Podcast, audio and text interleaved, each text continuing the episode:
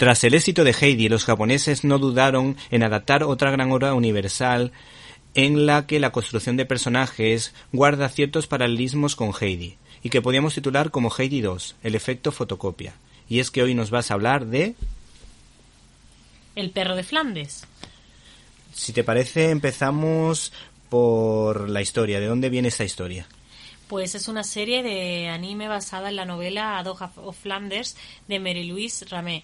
La serie fue emitida originalmente en Japón en el año 75, justo un año después de, Heidi. Eh, esto lo recalco porque luego quiero hacer algún tipo de incisión en el tema de los personajes. Eh, parte del contenedor infantil World Masterpiece Theater eh, de Nippon Animation. El contenedor había antes y después eh, producido una gran variedad de series de animación basadas en diferentes obras literarias infantiles. Entre ellas estaban Heidi en el 74 y Marco en el 76. En España la serie fue emitida varias veces a través de diferentes canales, entre ellos Televisión Española, Antena 3 y Telecinco. Planeta Junior que se ha encargado de recuperar la serie para el público español. Bueno, yo tengo que decir que de esta serie no me acuerdo mucho eh, solo mirando un poco la fotografía y viendo una película o un capítulo de la serie, mejor dicho, pues me he dado cuenta de los paralelismos tan grandísimos que hay con Heidi. Si te parece, analizamos los personajes antes de contar el argumento.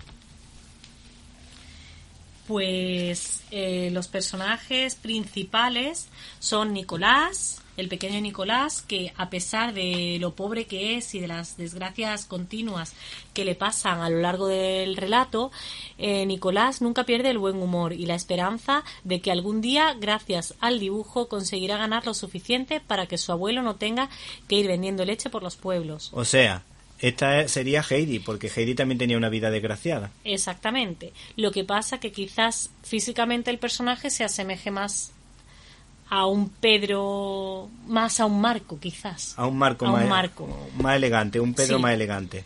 Y por otra parte veo que Marta eh, se parece muchísimo a Clara, pero tiene los mofletes de Heidi.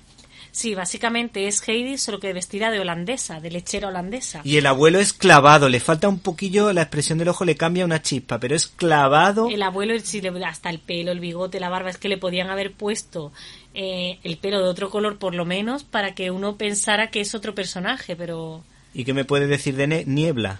Pues Niebla se llama en este caso Patras. Eh, que en el otro caso era un San Bernardo y en este caso no es un San Bernardo, pero mm, es muy muy muy parecido, los mismos colores, las mismas manchas, solo que el morro lo han puesto un poquito más alargado. Y George se parece un poquito a Pedro, ¿no? George se parece mucho a Pedro, las mismas pecas, con la boca grande a la hora de reírse, vamos, igual. Los personajes son, vamos, Y por último, el sustituto de Rottenmeier es el que no se parece a nada. Sí, que en este caso es Buonero, que es el personaje maligno de la historia y es cruel, despiadado. ¿Te está gustando este episodio? Hazte fan desde el botón apoyar del podcast de Nivos.